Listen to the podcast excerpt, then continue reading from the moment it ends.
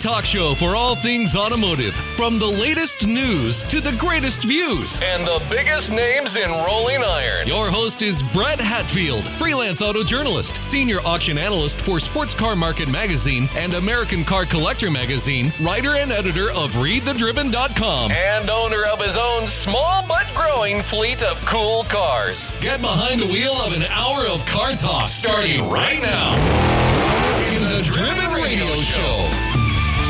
Happy birthday to us. Happy birthday to us. Happy birthday, Driven Radio. Happy birthday to us. Hey, today is Driven Radio's first birthday. We made it a year. Uh, we've had a ton of great guests, covered amazing and sometimes hilarious stories, and we've gotten to live out all of our car guy fantasies along with a, a, a fantastic group of dedicated listeners. So thank you for sharing some of your time every week with Driven Radio. We love being able to talk cars and hopefully have a few laughs. Uh, my name is Brett Hatfield. I'm here without my usual co host, Shelby expert Vern Estes, and I am here with my engineer, Matthew Hickman, uh, and our special guests tonight. Uh, one is a repeat offender to Driven Radio, Mr. Ped Watt. Ped, you, you can't talk to people if you're that far away from the microphone, dude. I, I can talk to him as far away from the microphone as I want. yeah, It's- but they'll never be able to hear your lovely dulcet tones. I think my volume's perfectly fine. Thanks for arguing. This is why I invite you. And also our special guest, Drew Casper, curator of the Midwest Dream Car Collection, in studio with us. Drew, thanks for being on Driven Radio. Happy to be here. Uh, we're happy you're here, and we'll cover that uh, more of that a little later. Uh, a year ago, I started this show that was originally called Road Muscle Radio uh, with a friend of mine and my mentor, Mark Groves. Mark's a 30 plus year radio veteran, and he does production for a nationwide radio group uh, that has a, an office here in town. And he really spoiled me right out of the gate because we had access to a real radio production studio and uh, all of his experience. And with that experience and background, he showed me how pros do this, and evidently not well enough because I still don't do it that well, but we're trying. Uh, he showed me how to run a show and how to conduct interviews, and he set a pretty high standard for us. And I can't thank Mark enough for everything he taught me and everything he uh, tried to convey to me. And I hope to have Mark back on the show sometime. Mark, if you're listening, thanks for everything, pal. We made it a year. Uh, in January of this year, Mark had a bit of a change with his job, and his workload essentially tripled, and he had to back away from the show. He just didn't have the time to dedicate to it. So we had already been looking for another co-host, and uh, then we had Vern Estes on the show as a guest, and Vern was just a natural at it. And when he was done with his interview and he's walking out of the studio, Mark and I both looked at each other and go, "That's the guy!" And I ran down the stairs and caught Vern in the parking lot and asked him if he'd be interested in co-hosting a podcast. And Vern said, uh, "Yeah, that was fun." I don't think he fully realized what he was getting himself into, uh, but we eventually had to leave the radio studios because rent on a professional radio studio is extraordinary, and it was more than I could swing. And uh, we moved to uh, a couple of smaller studios in the West Bottoms, and then finally settled with our new studios in Overland Park. Uh, so we've been there've been some growing pains and learning curves, and we're still learning how to make the show better every week. We've been fortunate to have the have the show grow, to uh, grow our listenership, and we've had some amazing guests on Driven Radio, and I am going to run through them real quickly because I want to thank everybody who's been on. Uh, Ward Morgan was our first guest. He owns the Midwest Dream Car Collection, and he's Drew's boss. Uh, so next time you see your boss, tell him I said hey and thank you. Uh, Doug Campbell of Hillbank Motorsports, Rob Pitts uh, of the Hot Rods and Happy Hour radio show, uh, John Klinger, Vice President Public Relations of Hagerty Insurance, Jack Wallace, owner of Vintage Vets KC, Amanda Gutierrez, the Vice President of Auto Restoration Program at McPherson College, Jim Pickering, Managing Editor at Sports Car Market and American Car Collector, Mike Musto, host of the House of Muscle, uh, Corbin Goodwin, the uh, builder of the Zero F's Given RX-7 and the Trolls Royce. Corbin is a fun guy. Uh, Casey Maxon of the Historic Vehicle Association, Matt Farah of the Smoking Tire Podcast. Matt also had me on his show, and that's how I got a little bit of feel for the kind of show I wanted to have. So can't thank Matt enough. Uh, Dana Forrester, uh, famous watercolor artist, paints lots of really beautiful Corvettes. Uh, Chris everybody. One of the funniest people I've ever had on the show. Chris has a really uh, amazing sense of humor. He's also the founder of the National Hearse and Ambulance Association, and he's been on VinWiki an awful lot. Uh, Freddie Hernandez Tavarish uh, of his own YouTube fame, uh, Ed Bolian, founder of VinWiki, Mike Linner, founder of, Na- of Car Show Nationals, uh, Doug Tabbitt, owner of Switch Cars and also of VinWiki, uh, Rick Hunter of Hot Rod Express, Gary and Muffy Bennett, who work for Ritchie Brothers and Lake Auctions, Ped Watt in studio, Mr. Ped. Thank you for being on the show. I made number 20. I love that. Well, that's uh, that's where you were in the week list. Uh huh.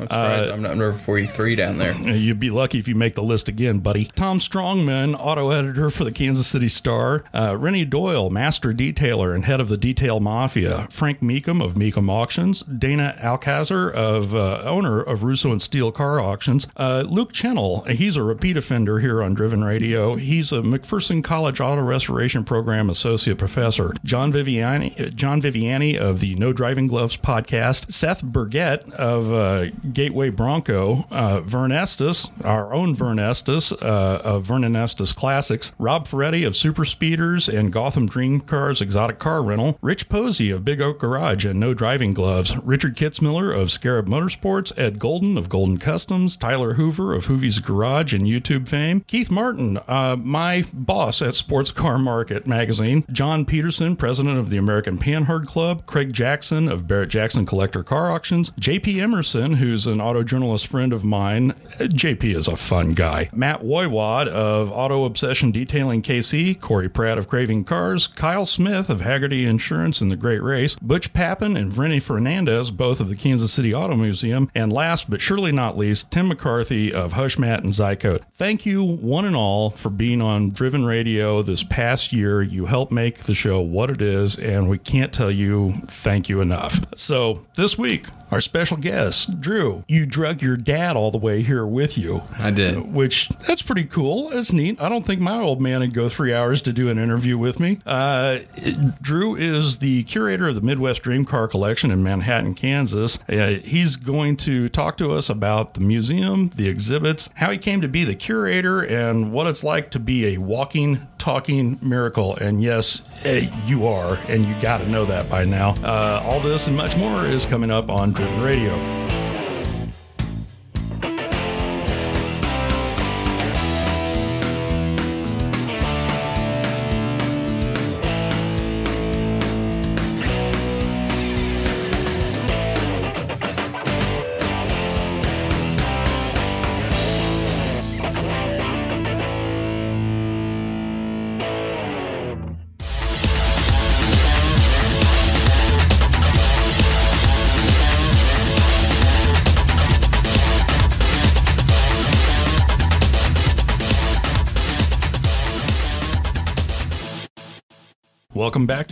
Radio, coming to you from Driven Radio Studios in Overland Park, Kansas. Our special guest this week is Drew Casper, curator of the Midwest Dream Car Collection. Drew, I've been bugging you for a while. Thanks for finally coming in for your interview, pal. Welcome to Driven Radio. Thanks for having me. So I'm going to jump right into this. What first got you interested in cars? Uh, when I was a young kid, my dad used to watch Magnum PI quite a bit, and uh, I really liked the Ferrari 308 that was on that show. And uh, and then my parents bought me a Ferrari 458 ride at Kansas Speedway. Oh, I thought for a second you were going to say they bought you a 308. No, they they bought me a ride in a Ferrari 458, and so I went to Kansas Speedway and I got to drive around for a while while I was 18 years old. Oh, cool. Yeah, I haven't ridden in one of those yet. That's pretty cool. yeah, it was pretty cool. All right. So, uh, going from a love of cars to your current employer, uh, how'd you meet Ward? How'd you meet Ward Morgan? Um, my mom was working at Civic Plus, and uh, she she told me that he was looking for a Lamborghini, and uh, I knew he wanted one, and so I kept sending her Wait, wait, wait. videos. Which Lamborghini? Uh, an Aventador is what he wanted. Okay, that's So- a, that's a serious car. So I kept sending her videos of cars that he should get instead of the Aventador, No, you're wrong. and uh, and so he hired he hired me um, eventually, really? and uh, Well, now, and when he initially hired you, what did he hire you to do? Uh, he hired me to be an intern. So Okay. technically, I started because I saw a Lamborghini Palm Beach truck in Manhattan, and uh, That's got to be fairly rare. it was pretty rare. Yeah. and so I texted my mom and I was like, Is this Ward's truck? And she said, Yes, it's his truck, but it's not a Lamborghini. It was a Ford GT. Oh, okay. So he got a new Ford GT that, that day. I think it- I've seen that car. Is it titanium? it's titanium. Okay, yeah. that's a pretty car. It is pretty. Okay, and uh, I'm guessing you're you've driven that car too. I have driven it, yeah. You're going to make a lot of people jealous tonight.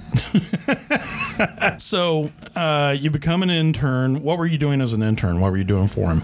Um, I was helping him find cars that were at specific auctions. Mm-hmm. So basically, he'd give me a car he liked, and then I would just get online and I would look for auctions that had that car. And What was he having you hunt for? For example. so, for example, he had me hunt for a Superbird. Okay. And I found him one. All right. And then he had me search for a 53 Corvette. All right. And I found him one of those as well. So Wait, uh, now, were you going to these auctions or just finding them online? I was just finding them online and working from home pretty okay. much. And uh, uh, 53 Corvette, Superbird. There's got to be more there. Yeah, there was there was more. Um, it, he had me do a whole list of cars, and, and I was I was pretty sure the budget was endless at that point those weren't cheap cars. no.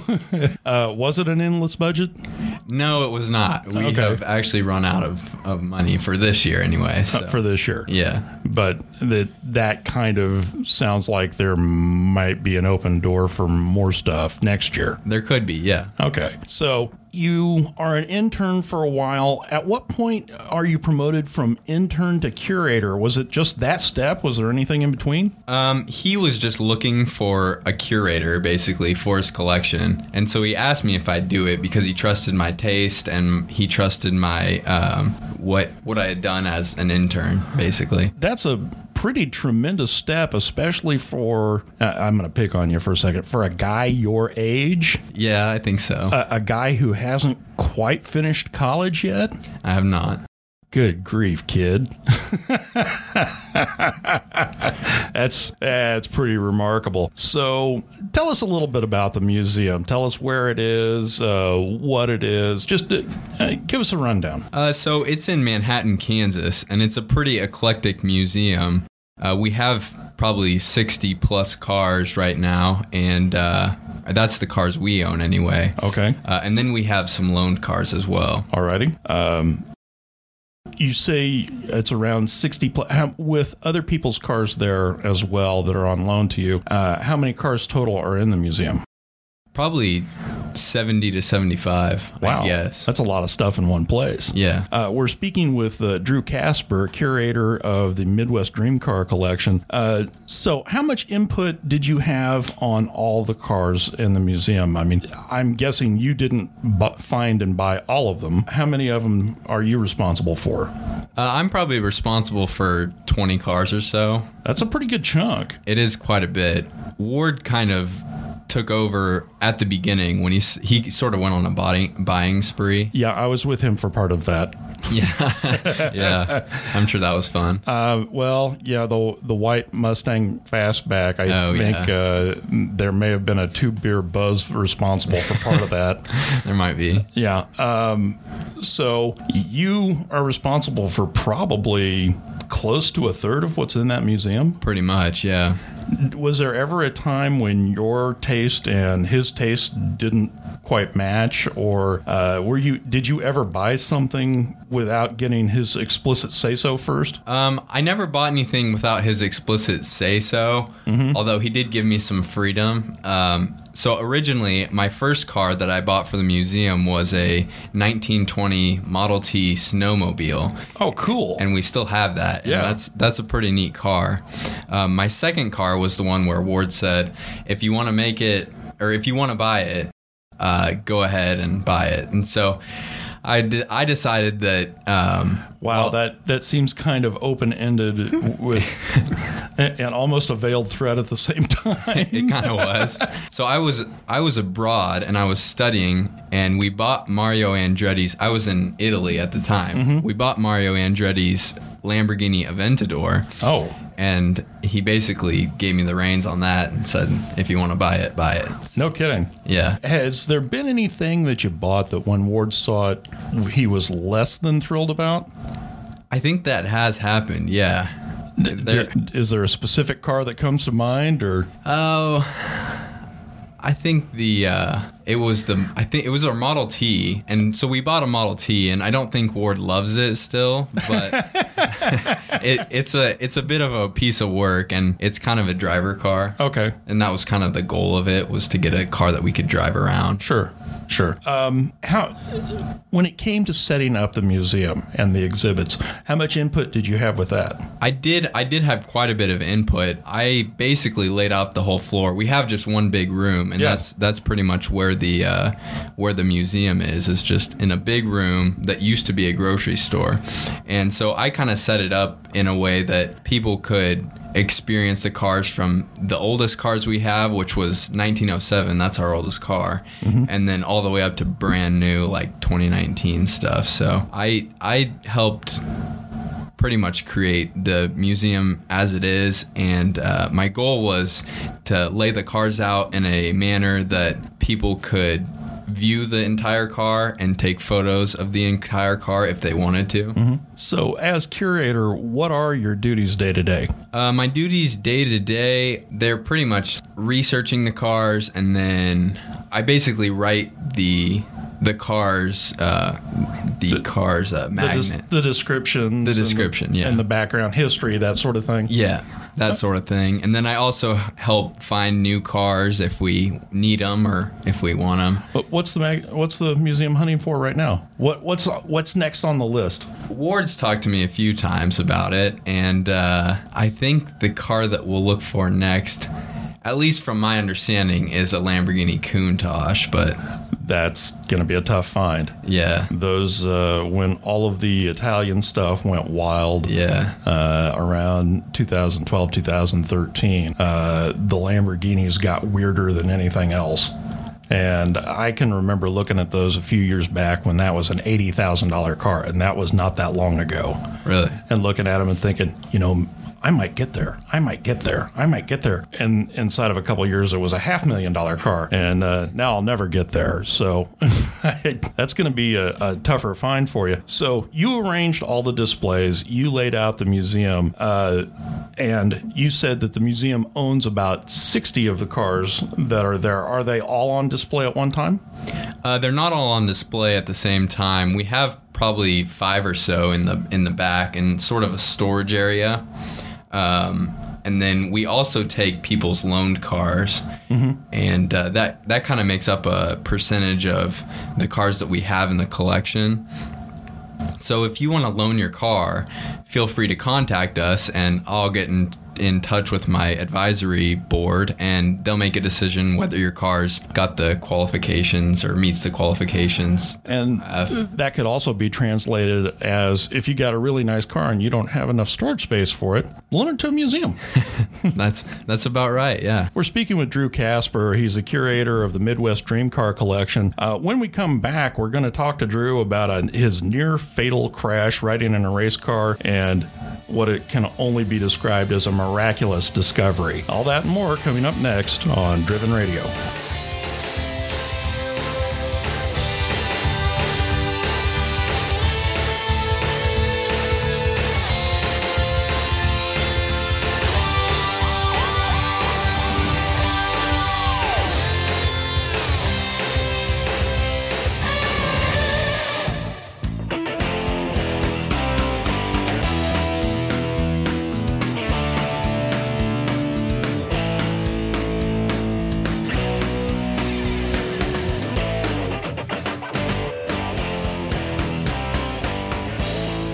Welcome back to Driven Radio, coming to you from Driven Radio Studios. Uh, when we left, we were talking to Drew Casper, curator of the Midwest Dream Car Collection, about the museum and the exhibits and the cars you bought, uh, mostly with permission, and uh, all the fun stuff you're getting to do for a job. And I'm sure there's a thousand car guys out there who are just as envious as they could be, and they're going to be for about 20 more seconds.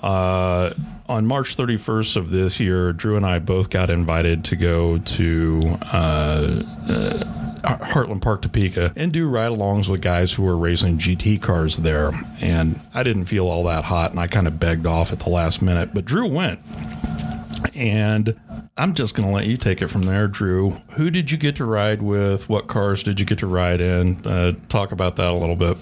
Um, so I got to start with a Porsche in the morning, a Porsche GT3 RS, and that's a, an amazing car. It was an amazing car, and I had a lot of fun in that car. And we went around the track several times, but then I got in a Corvette ZR1 and went around the track one more time well, one more time, which involves a few laps. Yeah, and the ZR1 was the car that I was going to ride, ride in when I got out there because, yeah. uh, you know, Corvette guy. Uh, You're lucky so, you didn't. Well, you said the first lap was really great. It was great.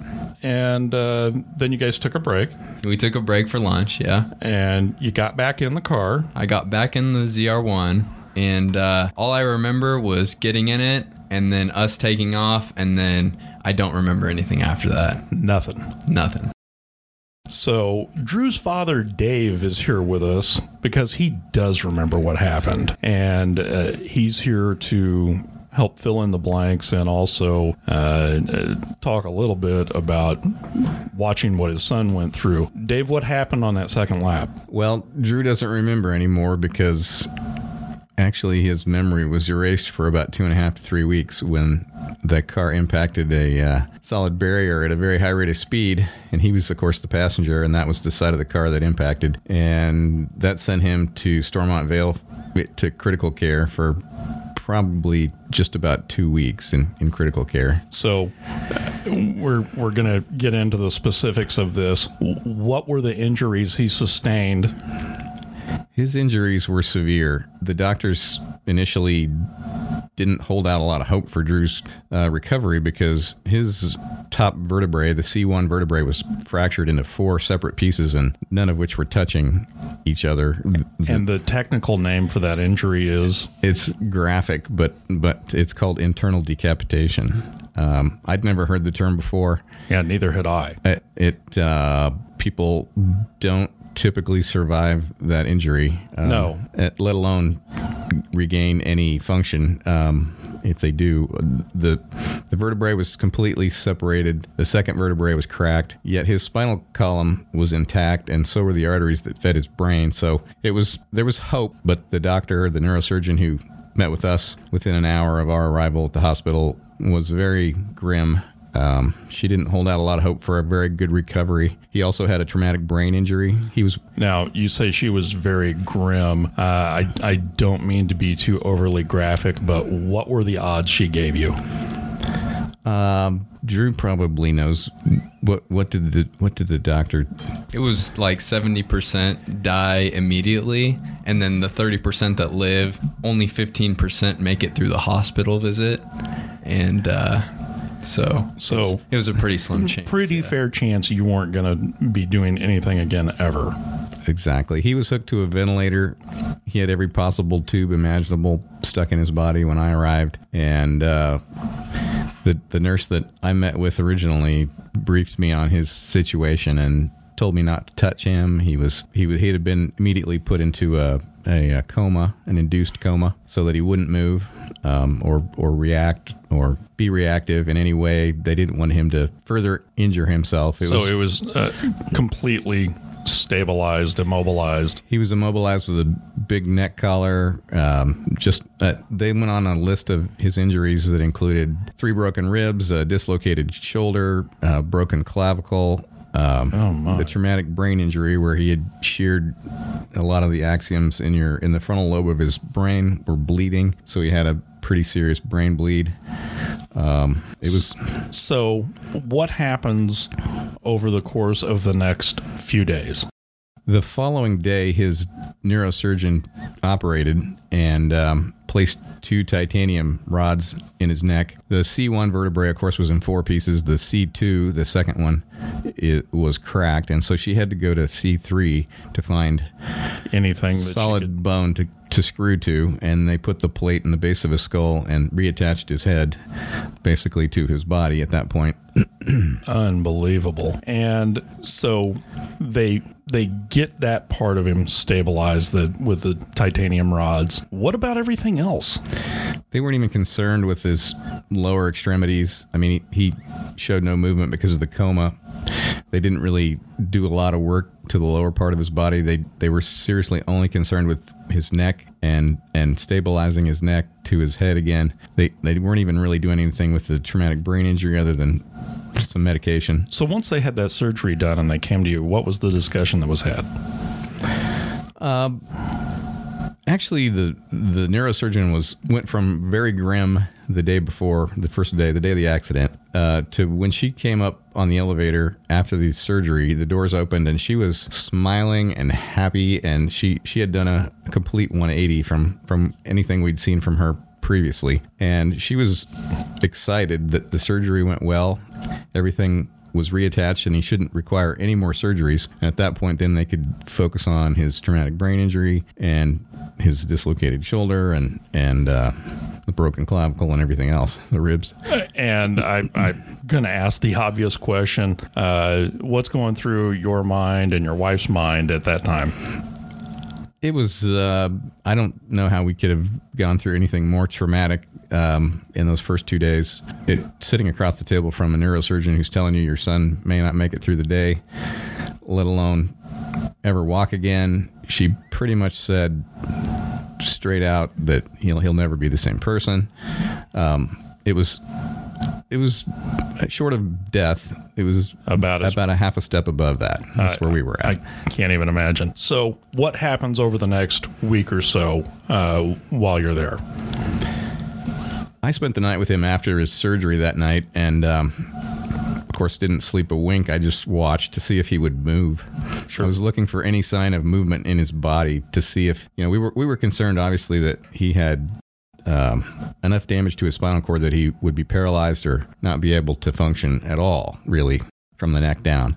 And at some point around three in the morning, I saw him twitch a little and move his left arm. Oh, cool! And I, I mean, that's all I needed. I, it, I hadn't, of course, given up any hope, but that's the, those are the kind of things that we looked for every day from then on. Small, small steps, tiny little increases in mobility and any kind of uh, reaction.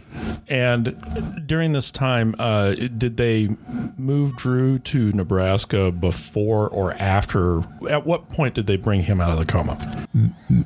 After the surgery, his coma medication was discontinued, but he didn't show a lot of movement even even days afterwards. He he pretty much just laid there and and maybe after a week, we could see him start to lift his left arm a little bit and try to move move his left leg. But um, from all the signs that we were getting, it looked to, us like the right side of his body might be paralyzed. There was there was really a tiny bruise. It was all they could detect on his spinal column from the impact of the crash that broke the top vertebrae. So it, he there was a chance that you know that it was damaged inside, and there was no way to know that until he would come to. Well, he didn't really ever come to for at least a week to ten days, to the point where he opened his eyes and, and gave us any kind of a sign that he was in there. And when he finally did open his eyes, well, at that point. Um, we could tell that there was some brain activity, you know, and uh, the, and the and the test showed that there was there was full electrical function from his brain to his extremities. Um,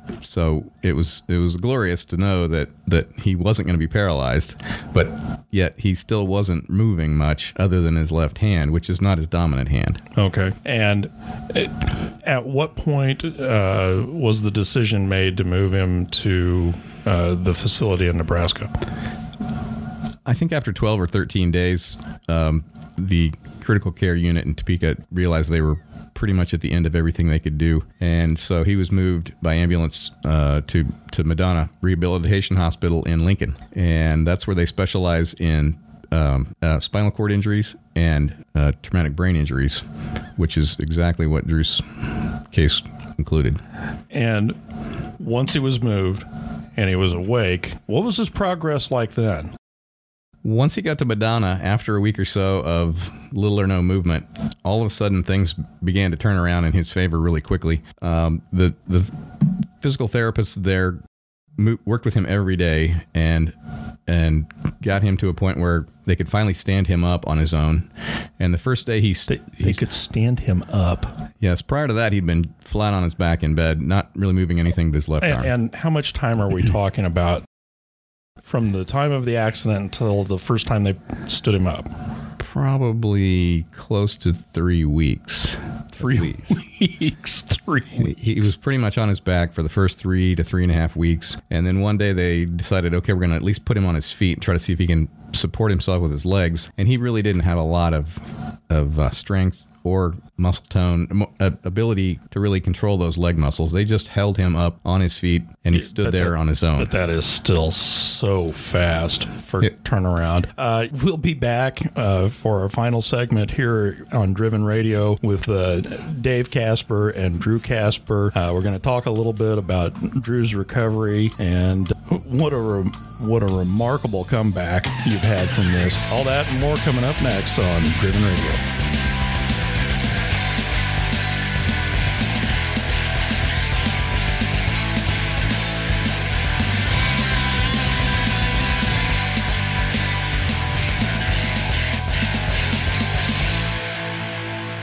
Welcome back to Driven Radio, coming to you from Driven Radio Studios in Overland Park, Kansas. Uh, when we left, we were talking to Dave Casper and uh, his son Drew about Drew's horrific accident and uh, his subsequent recovery. Now, uh, they've moved him to Nebraska, and it's been about three weeks. You said they stood him up on his feet, but they were kind of just holding him there, standing up. Correct. Uh, but after that, things started to speed up quite a bit. They did. He he. Uh, I think within a day or two of him standing, he was walking around the entire hospital. I mean, he he literally walked his way back to his room the second day that they had him. Two days after they had him standing up. Now, they moved you, and I, I'm curious when you came out of the uh, the coma, uh, what you're thinking, what you're feeling. Do you, are you cognizant of what has happened, or did you have to ask? Uh, I had to ask to understand where I was and why. And uh, my first memory when I woke up from the coma was basically was Tiger Woods winning the Masters, and I, I always knew that would happen, and so I was glad that it happened. Okay, so. but when you woke up in the hospital, and I assume your parents were there when you woke up, were they? yeah, they were there. Uh, did you look at them and, and say, "What's going on"? Yeah, I, I asked them why it or what had happened, and uh, and they sort of explained that there was a crash at the track, and I just remembered leaving the track that day, but obviously it was an an ambulance, Yeah. and that's not what I remember happening. So Okay, so what what are you thinking when they tell you, "Hey, you're in the hospital and you've had all these things happen to you and you've had surgery and where's your head?" um, I was pretty surprised and pretty taken back by it, and uh, I wasn't sure what to expect from my neck pretty much at that point. So my um, my cervical collar was kind of hurting my neck, mm-hmm. and uh, so I kept pulling that off, and they kept telling me you need to keep that on.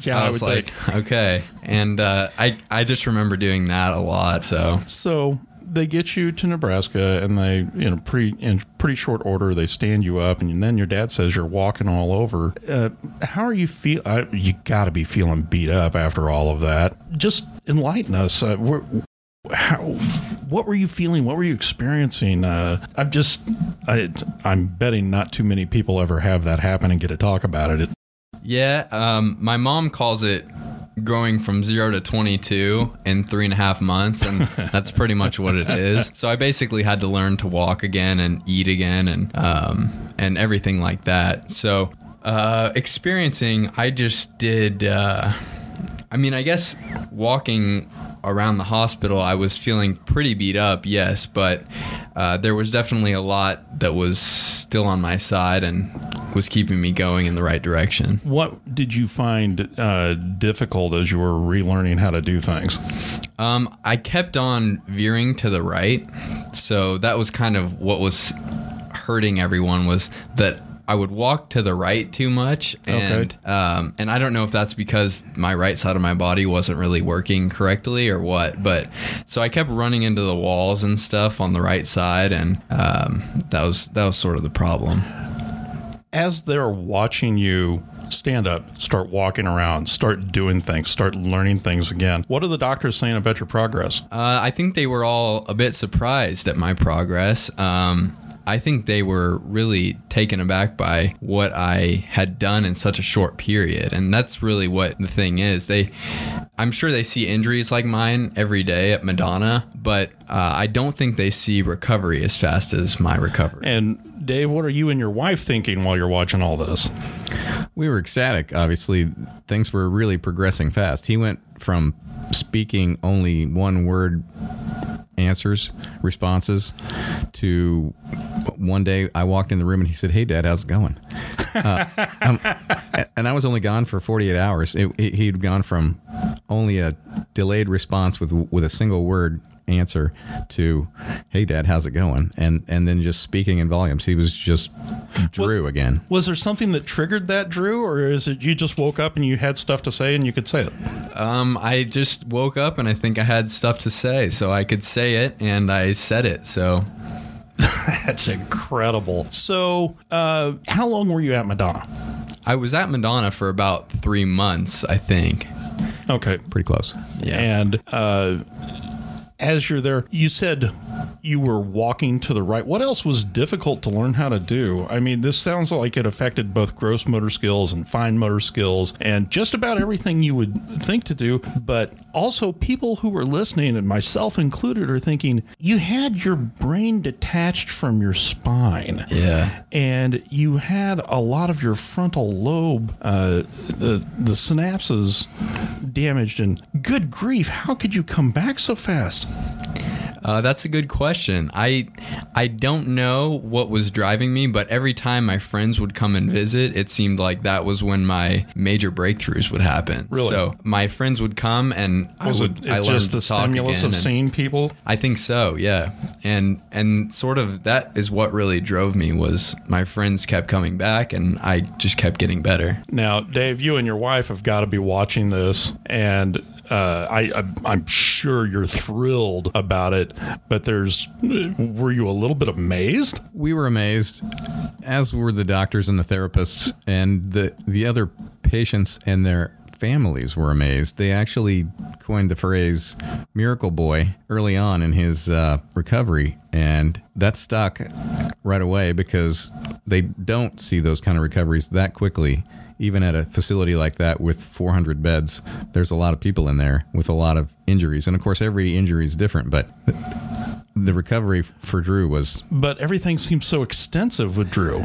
it was. It was. He had a he had a very serious injury that he recovered from very quickly, and uh, there's really hardly any explanation other than not just one, but a multitude of miracles and a lot. He had a we had a lot of support. He had a lot of support. We had a lot of support. We had thousands of people uh, following us on Facebook all of a sudden, and um, the Well- out, the outpouring was tremendous. It, you you made the news more than once, uh, and uh, there were a, a lot of people who uh, knew Drew uh, from the museum and from car stuff. The car community is is full of amazing people, and I can't tell you how many people I heard from. Uh, just hey, how's he doing? Uh, by the way, my mom wants to give you a big hug. Um, now, the accident was on March 31st. Yes. When did they release you from Madonna? Uh, I think it was May 22nd. June twenty seventh. June twenty seventh is when you Oh. walked out of Madonna. Was your That's last? Okay. That was my last day of outpatient. Right, okay. I got out of inpatient sometime in May. Right. Late May. So So you were just going back for outpatient after the tail part of May, and they released you completely uh, at the end of June. Yes. Are you back at work? I'm back at work, yes. Uh, Part time, full time? Part time right now. Okay. And, uh, you know, we talked, you're still doing a little bit of outpatient rehab. I am, yeah. So I'm doing my my therapy, uh, physical therapy in Manhattan, and I'm also working on some memory skills and uh, working on problem solving. Okay. Anything really hang you up very much? or? Um, I'm having some trouble with fine motor skills, so like Sure. writing and typing. And Well, your dad said your handwriting was never that great anyway. It wasn't. Drew, we are so happy you're with us and really amazed with your progress. Uh, thanks so much for being on the show, Dave. Thank you for being here with us too. And uh, I look forward to being back in the museum so I can harass you more. Uh, Drew Casper, thanks for being on Driven Radio. And oh my goodness, I, I can't I can't even believe you turned that around so quickly. That's fantastic. Uh, thank you so much for spending your time with Driven Radio. We love what we do, and we wouldn't be able to do it without the support of our audience. You can find us online at readthedriven.com, follow us on Facebook at drivenradioshow.com, on twi- Twitter at Driven Radio Show, and everywhere fine podcasts are heard. I'm Brett Hatfield for uh, our absent co-host Vern Estes, Matthew Hickman, Ped Watt, and Miracle Boy Drew Casper, his father Dave Casper. Thank you for listening, and we'll see you next time here on Driven Radio.